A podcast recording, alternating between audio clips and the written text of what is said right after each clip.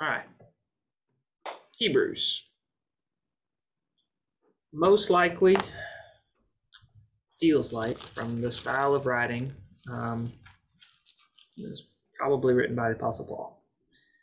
But he does not uh, identify himself as he does in all of his other epistles. Um, so just kind of left left with a question mark there. Um, we do know that it was written from Italy. Um, at the end of the uh, letter in chapter 13, it says, Salute all them that have the rule over you and all the saints. They of Italy salute you. Grace be with you all. And so that was customary to uh, send the greetings from who you were with and around.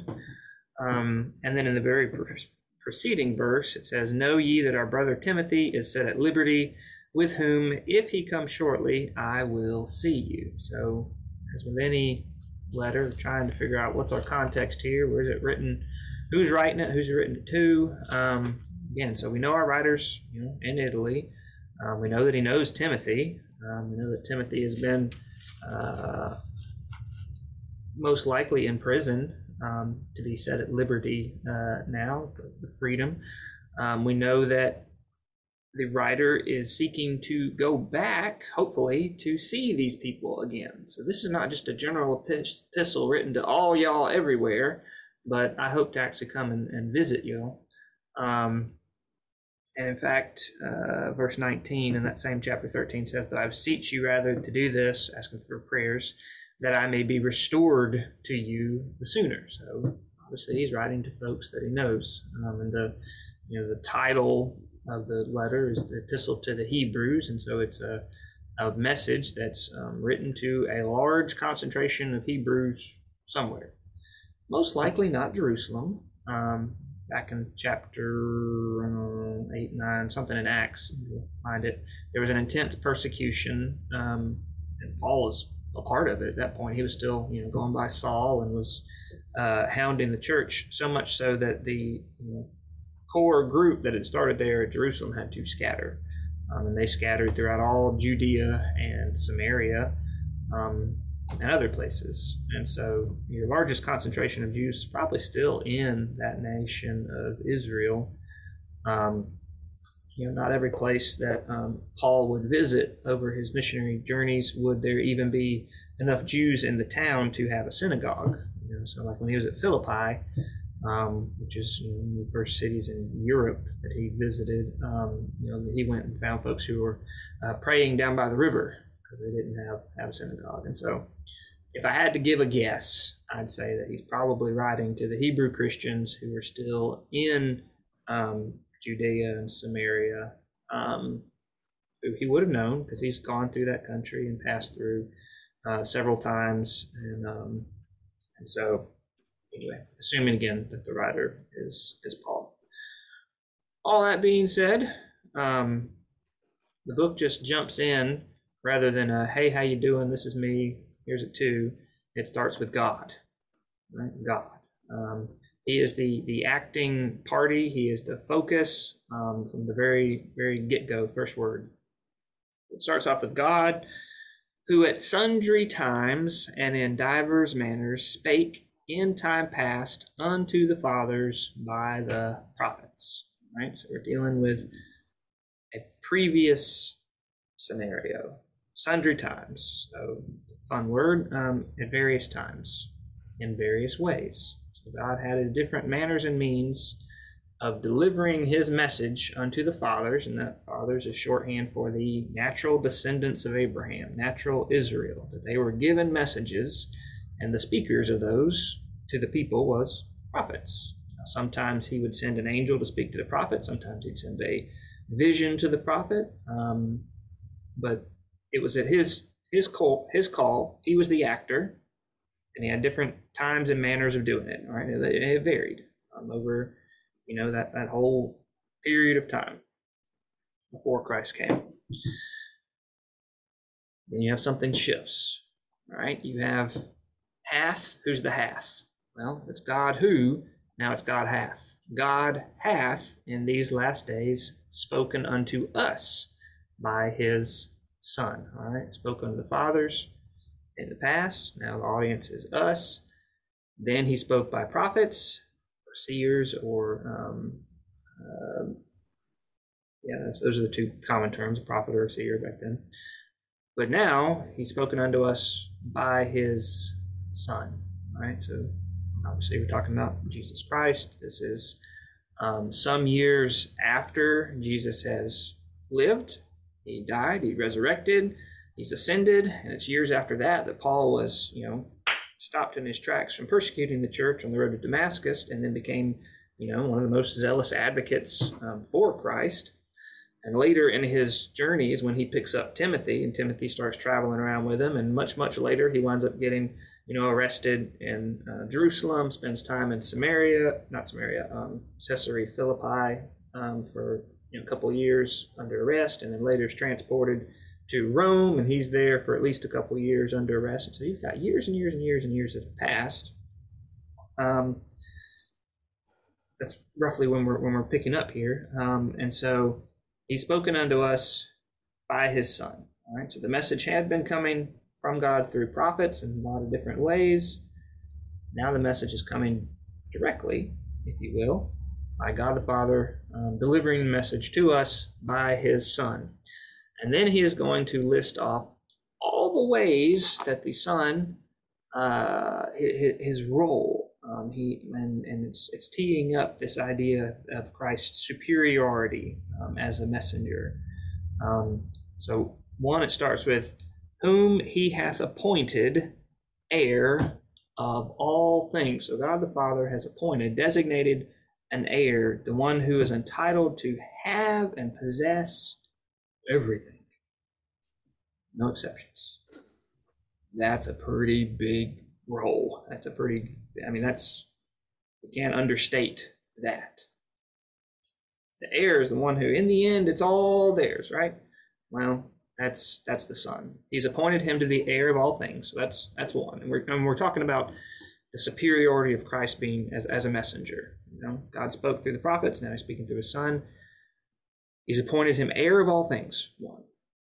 By whom also he made the worlds. So the by whom, the Son, he, God the Father, made the worlds.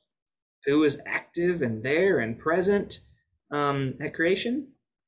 Second person of the Trinity, the Word, the Son. You know, in the beginning was the Word, and the Word was with God, and the Word was God, and there was not anything made that was not made, you know, by Him. Know, so you have the Son, who's the heir of all things; they all belong to Him. He was active in making them. By whom God the Father, by Him the Son, he, God the Father, made the worlds. All right, so you got the Creator, who being the brightness of His glory. Right, so the Son, Jesus, is the illumination of the Father's glory and the express image of His person. You have this. Uh, this manifestation, this revealing of the glory and the person of God in Jesus Christ. Right? And then again, this is as as as high as we uh, hold um, Jesus up, we don't hold him up high enough. We don't recognize high because these these are very lofty things that no one else um, can claim. So he's the brightness of God the Father's glory. He's the express image of his person, and upholdeth all things by the power of his word. Right? He's a sustainer. Not only is he created, all things are upheld by the power of his word. You know, when Jesus, you know, spoke the storm and it stopped, that was a milli, milli, milli smidgen of power on display. He maintains everything, right? It's by the power of his word that it all um, is upheld. And then it's kind of this this culmination of all those things. As if they're not great enough, what has he done? He had when he had by himself, all right, solo acting when he had, past tense, by himself purged our sins. Right? So the act of purging our sins was accomplished by Jesus Christ solely. There's no one helping him, not me, not you, not anybody else. He had, it's been accomplished.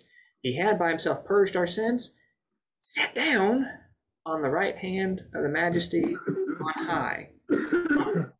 right hand, that's a place of honor, um, dignity, high respect, and one who sits down is because their job has been finished. If it's left undone, you keep standing up, and that's going to be pulled out later in the letter about how the high priest under the ceremonial law never got to sit because their job was never done. All right, so all things belong to him as the heir. He made all things. He's the brightness of God's glory and the image of his person, his you know, visible manifestation of the invisible God. He upholds all things, he sustains all things. And by himself he purged our sins, and he is sat down on the right hand on high, being made. Now, that does not mean created, that means, uh, you know, uh, obtaining by that work um, a better position. Um, he was not um, created by God, he's eternal. Um, but by that work, all those things reveal how much higher he is than angels, he, and being made so much better than the angels, as he hath by inheritance obtained a more excellent name than they. All right, so you've got the inheritance. That's what he's appointed to obtain. And that name that he has is so high.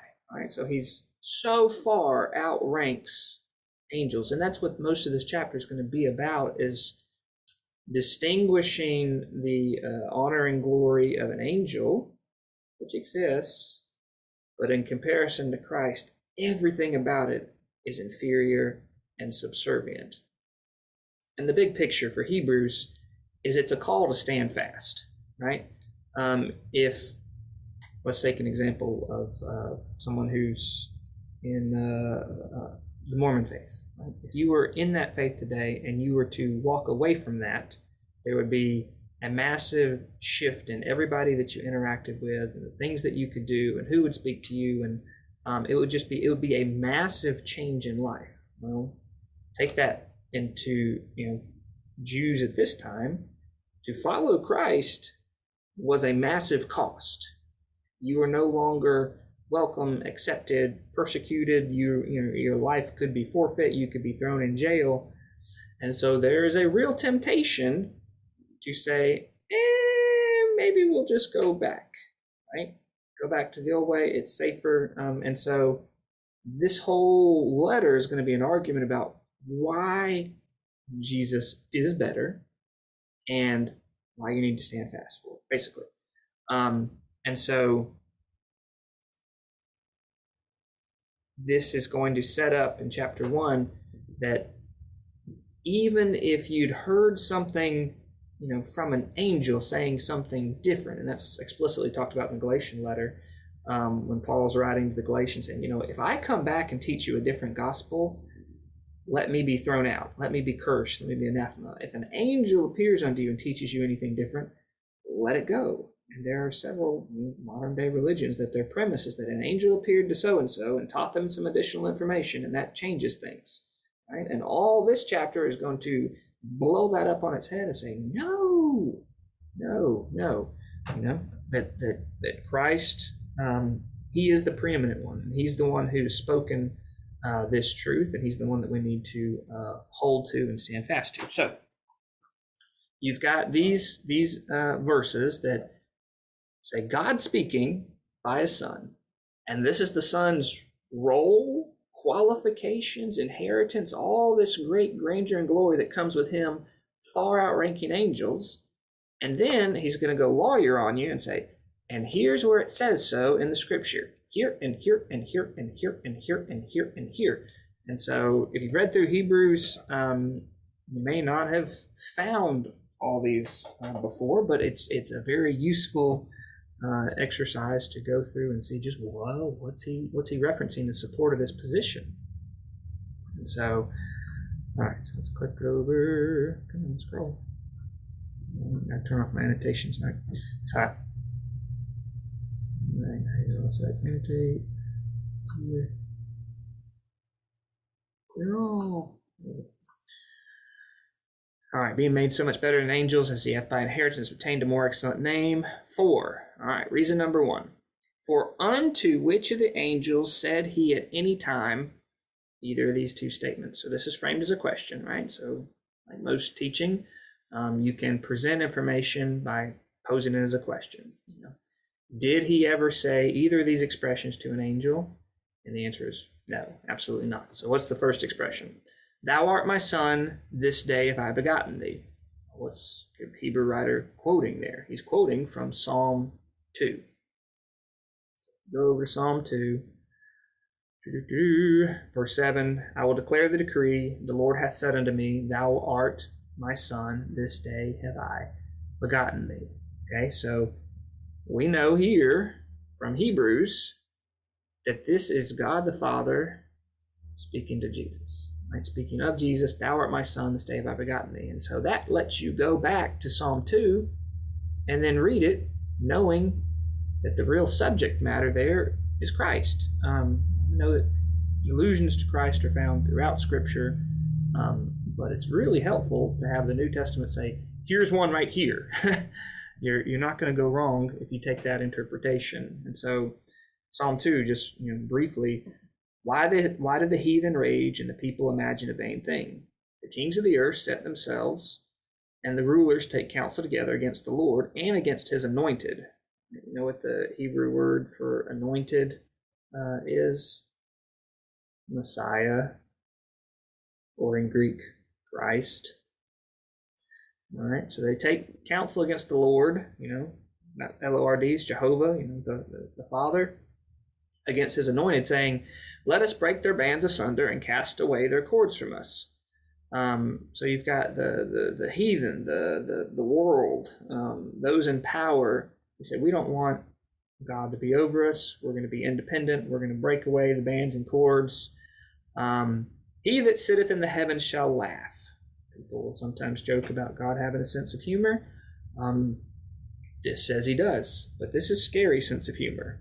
To laugh, he'll have them in derision. It's um, you are a weak, weak thing that's attempting to overthrow the sovereign God of the universe.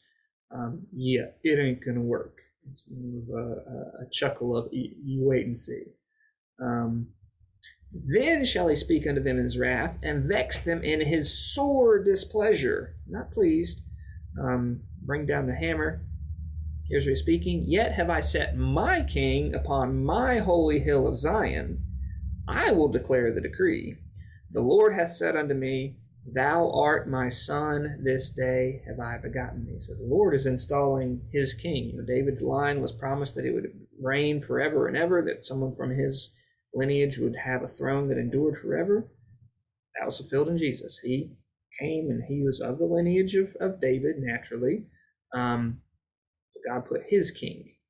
He's the one who's going to be there. And he identifies saying, Thou art my son. This day have I begotten thee. And that begotten, you look that up in Strong's and it can uh, be translated to reveal the lineage. He is didn't didn't create him as the Son. He was already the Son. He was already the Word. He's also already the Trinity. Um, but he has revealed this one is my Son. And so going back to our question, under which angel at any time did he say, This is my Son? Never. Right? There is no angel that the Father has said, This is my Son. Right? Um, Ask of me, and I shall give the heathen for thine inheritance, and the uttermost parts of the earth for thy possession. Right? What's he the heir of all things? Um, what's, what's the heir of? All things, even the heathen. Thou shalt break them with a rod of iron, thou shalt dash them in pieces like a potter's vessel. Um, so the Son, all things belong to him. Righteous, wicked, all. He's going to be you know, the, the judge. Um, be wise, therefore, O kings, be instructed, ye judges of the earth. Serve the Lord with fear and rejoice with trembling. You know, call to uh, repentance. Kiss the Son, lest he be angry. That doesn't mean like go kiss him on the cheek. That has the idea of like fawning and giving homage. You know, kissing the ring of the sovereign, that kind of thing. Um, when the three wise men came to find the young child uh, after his birth, you know, they came. You know, we're looking for the king to worship him. If you look up that word worship in Greek, it has the idea of a dog licking its master's hand. Right? You're acknowledging his authority. Um, kiss the Son, lest he be angry and you perish from the way when his wrath is kindled. Are all they that put their trust in him. And so that gives you a you know a real better context for Psalm two, knowing who it's talking about you know, explicitly. Because I mean, you could read that and think it's just talking about David. You know, it's the king that God set up. Um, but here, you know, explicitly that this is talking about the son. So the key for all this, for for the argument in Hebrews, is that there's no angel who's had, you know, God say, "This is my son," right? Not only does it do it once, it's done it more than once. so if you go over um, again, it says, "I will be to him a father, and he shall be to me a son." You find that language, if you're doing a word search trying to find that language appearing in the Old Testament, it appears in 2 Samuel chapter 7. I will be his father, and he shall be my son. Okay, what's the context here? Context here is Solomon, David's son, Solomon. Um, David was not permitted to build a temple, right? Um, he was a man of war, bloody man. Um, but God told him that your son, Solomon, will build for me. He shall build a house for my name. I will establish the throne of his kingdom forever. I will be his father. He shall be my son. Um, all right, and so you hear, you see that Solomon is a type for Christ. Right? He can't, he can't do it perfectly, but Solomon, as that, that, that wise king, that king of peace, the king who builds a house for the Lord, and the Lord promises I'll be his father and he'll be my son, I'll establish his throne forever. That's fulfilled perfectly in Jesus. Jesus builds the perfect house, right? That house of his family in which we are living stones. Um, his throne is established forever. You know, Solomon's son, he's going to lose half the kingdom very, you know, next go, more than half the kingdom. Um, but Jesus, his kingdom endures forever. I'll be his father, he'll be my son, and he shall be my son. And so you've got the not only identification of him as son, you've got the explicit identification of father, um, replying to you know God, God the Father. Um, and so you can see that you know even in that, um, that's never been done for an angel. You won't find a verse where God says, you know, this angel is my son and I'm his father. It doesn't doesn't happen. So again, all this is what's the superiority of, of Christ as far as a messenger. Um, well, first, it's his unique relationship um, with God the Father. There's nothing else that can replicate it. Um, next, all right. So when it says "and again," it's giving you know an additional citation, additional quotation. So you've got one, two. So verse six says "and again." When he bringeth in the first begotten into the world, he saith, and let all the angels of God worship him. All right, so we know that when Jesus was born, a herald angel appeared to the shepherds, right? Gave them the good news, and then what happened? There was a heavenly host.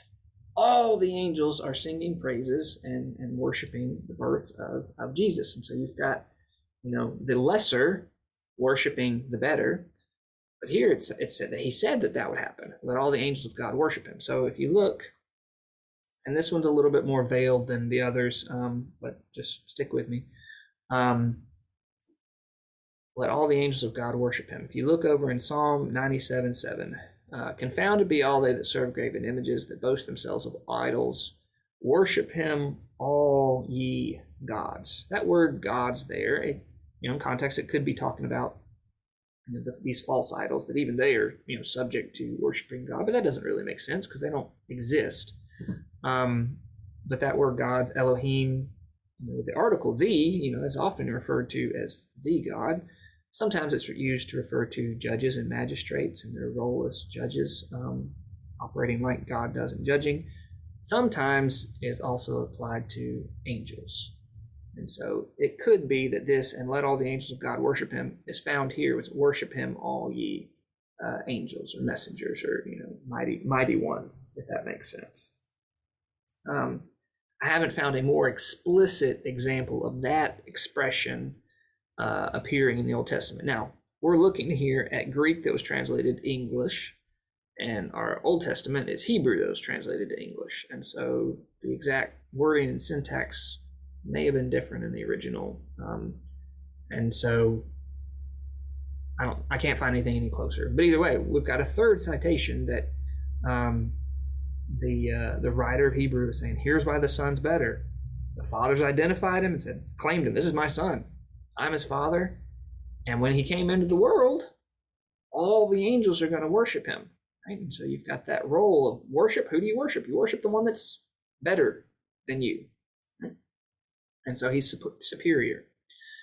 Um, verse 7 we're going to narrow down again using another uh, citation but narrow down the role of an angel. What, what's the, what's the purpose of an angel? Verse 7 says of the angels so talking about angels god the father saith in the old testament by the prophets who maketh his angel spirits and his ministers a flame of fire so that ministers is your key word. Minister is a servant what was the role of an angel it was to be a servant Okay? And so that comes from Psalm 104, verse 4. Who maketh his angels spirits and his ministers a flaming fire. So, you know, yes, they are spirits. Yes, they have this idea of being a flaming fire. What exactly that means, I don't, I don't know. Um, but what I do know is that their role is revealed as being a servant, right? Whereas the son is the one that's served. All right, so you've got one who says, You're a servant, what does he say, say to the Son? So you've got that contrast. Unto the Son he saith, Thy throne, O God, is forever and ever. A scepter of righteousness is the scepter of thy kingdom. All right, where, where's that um, coming from? I think that's Psalm 45. Yep, 45 verses 6 and 7. Thy throne, O God. All right, who sits on a throne? A king, right? Who holds a scepter? A scepter is, you know, that stick that's a symbol of your authority a king. And is it one that's going to, you know, end at your death or, you know, expire? No, it's thy throne is forever and ever. So here you've got angels who are servants, and yet the Son is one who's entitled to a throne and a scepter, and they go on for forever. Right? So the difference in roles, which is superior, the servant or the one who sits on the throne and holds the scepter? Pretty obvious, right? It's the Son, right? The king goes on and quotes uh, the next verse Thou hast loved righteousness and hated iniquity. Therefore, God, even thy God, hath anointed thee with the oil of gladness above thy fellows. There it is. Almost word for word. Loved righteousness, hated iniquity. Therefore, God, thy God, hath anointed thee with the oil of gladness above thy fellows. All right. Um, again, Christ means the anointed, oil of gladness. Um, he had his work and he was able to do it looking forward and past it because he knew he was going to accomplish it so that he was going to set down for joy that was before him knowing that he had fulfilled his mission and redeemed his people there's, there's a great gladness in that but the position is what's really important here that's probably the key for the argument here is that he was set above thy fellows you know whether that's above uh, men yeah, absolutely. And above angels, right? A king, a scepter placed above. God has anointed him to be above um, fellows, right? Verse 10, another citation. And thou, Lord, in the beginning hast laid the foundation of the earth, and the heavens are the works of thine hand. They shall perish, but thou remainest. They shall all uh, wax old as doth a garment, and as a vesture shall it fold them up, and they shall be changed. But thou art the same, thy years shall not fail. All right, so going, that appears in Psalm 102, verses 25 through 27. Okay, so here you've got uh, the attributing of creation uh, to the Son, right? In the beginning, you've laid the foundation. Heavens are the work of thy hand. Eventually, they'll perish, right? You've got this earth that's going to pass away. It's going to burn up. You're going to have something that's replaced, that's enduring. He's the heir of that too.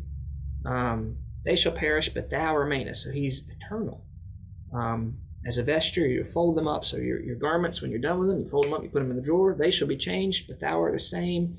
Thy years shall not fail. And so you've got um, the attributing there. That's referring to you know the Son.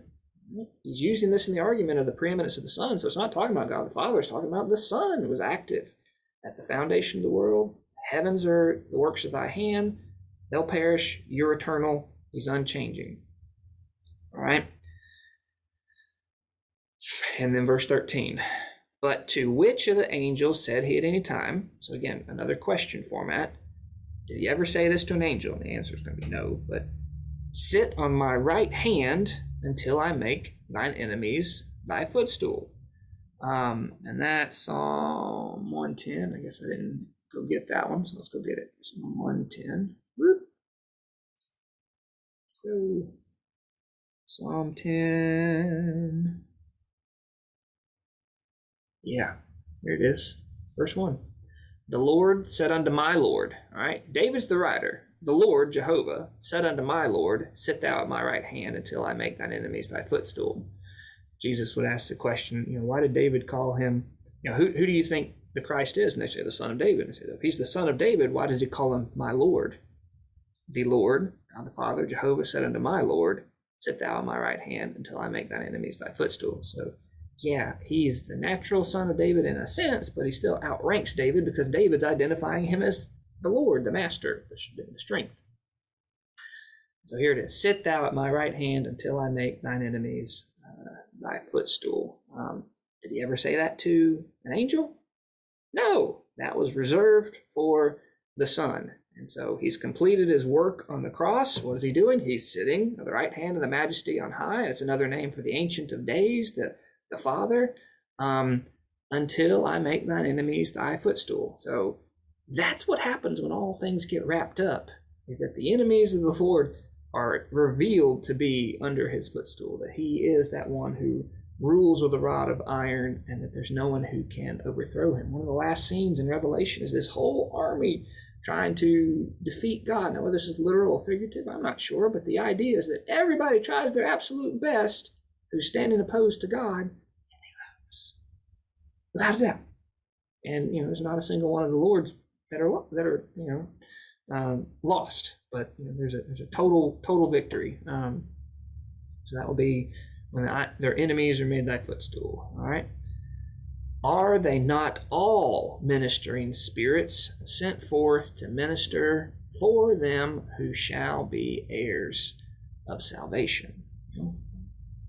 Did he say sit that sit to any angels? No. And so he asked another question: Isn't their job all to be ministering spirits. Ministering means servants. Aren't they all servants sent forth to minister, serve for those, for them, excuse me, them who shall be heirs of salvation? People will sometimes say, so and so's gotten their angel wings, referring to somebody dying. We die, we don't become an angel. If you are a born again child of God, you're a child of the king, you're adopted in the family, you don't take a step down to become a servant. Angels are below. now, right now, they're they're more powerful and mightier than we are in the carnal sense, but that's not the end result of the pecking order, right? Um, and so, right now, it says their role is to minister for them who shall be heirs of salvation. Right? In the end, they've got that salvation worked out by Jesus Christ. The role of angels is to, to minister to him. How exactly the Lord does that, I don't know. But he does, and that's their role. But compared to Christ, the King, the Son, the Son of the Father, the one who said to sit here on my right hand, does a servant get invited to sit down beside the King? No. But the Son does, the Son who's you know accomplished his work. Um, the one who's eternal, the one who's going to last uh, beyond all the days. All right, so all this is an argument leading up to the beginning of the next chapter that says, therefore. Therefore, because of all this, because this is the Son who's heir of all things, who made the worlds, who's the brightness of God's glory, the image of his person, who upholds all things, who by himself purged our sins and has sat down on the right hand of the majesty on high, being made so much better than the angels, because he hath by inheritance obtained a more excellent name than they, and then insert all the citations to prove those points. You know, that's kind of your premise. Here's the proof. Here's the therefore. Because of that, we ought to give the more earnest heed to the things that we have heard. Heard from who? Heard from the Son, lest at any time we should let them slip. For if the word spoken by angels was steadfast, and every transgression and disobedience received a just recompense of reward, how shall we escape if we neglect so great salvation, which at the first began to be spoken by the Lord, and was confirmed unto us by them that heard him? All right, so Old Testament prophets, messengers, you know, spoken by angels, that whole law system, your, your, your delivery there was through the prophets and through angels. You know, if that was, if that word was sure, and they are this far inferior, how much better is the truth that we've got now in the gospel of what Jesus has done and what he taught and who he is? If we were to say, well, that's not really as important, let's go back to what the angel said, right? The abandoning the new because it's uncomfortable and there's a cost. Let's go back to the old. He's saying, you're choosing to ignore the better, right? He's got infinitely more qualifications, a superior messenger able to deliver um, this truth. Do you think that if you were to ignore something under the Old Testament law and there's a you know consequence for that, do you think there's not going to be a consequence if we walk away from this truth? That's what's this great salvation. That's the gospel. This is the good news of what Christ has done. If you say, well, that's just too hard, we're going to go back to something we know and we're comfortable with. This was delivered by the Lord and then confirmed to us by them that heard him. So that's the role of the apostles, those that were there um, with him. The Lord, you know, his primary audience was the Jews, right? And he spoke in parables, and it wasn't real clear. He spoke to the apostles things, explaining things that the others didn't hear, right? And then the apostles' job was to go and expand that message out and tell it more plainly and God, you know, would put his stamp of approval on what they're saying by bearing them witness with signs and wonders, diverse miracles, gifts of the Holy Ghost according to his own will. So, how did they know who was speaking on God's behalf? He was putting signs and wonders there, stamping it. Why don't we have that today? We've got the full text, right? God's revealed as much as He's going to reveal until Christ comes back, and you don't need those signs and wonders to testify that I'm speaking on God's behalf because the Word given by the Lord and confirmed by those that heard him, has now been recorded. We use that as the test. So you've got I mean that's that's the big therefore. We ought to pay attention to what the Son said and what was confirmed, what he began to teach and what has been confirmed by by the apostles. Um, rather than taking the easy way out to go to what was just given under the law. And the law was a type and a shadow pointing to the real of Christ. And that's what the rest of this Hebrew letter is going to be about, is pointing out of how Christ is superior in all things. Um, but just, just as his qualifications for being a worthy and trustworthy, credible source with the authority to give you news directly from God the Father, if you don't know anything else, this should be reason enough to listen and pay attention very carefully to what he said and what those um, you know who are with him um, confirmed going forward. again, not on their own, um, but that which God is you know, testifying on their behalf. Yeah, these are speaking truth. They're, they're signs and wonders and miracles and gifts of the Holy Spirit that followed according to God's own will.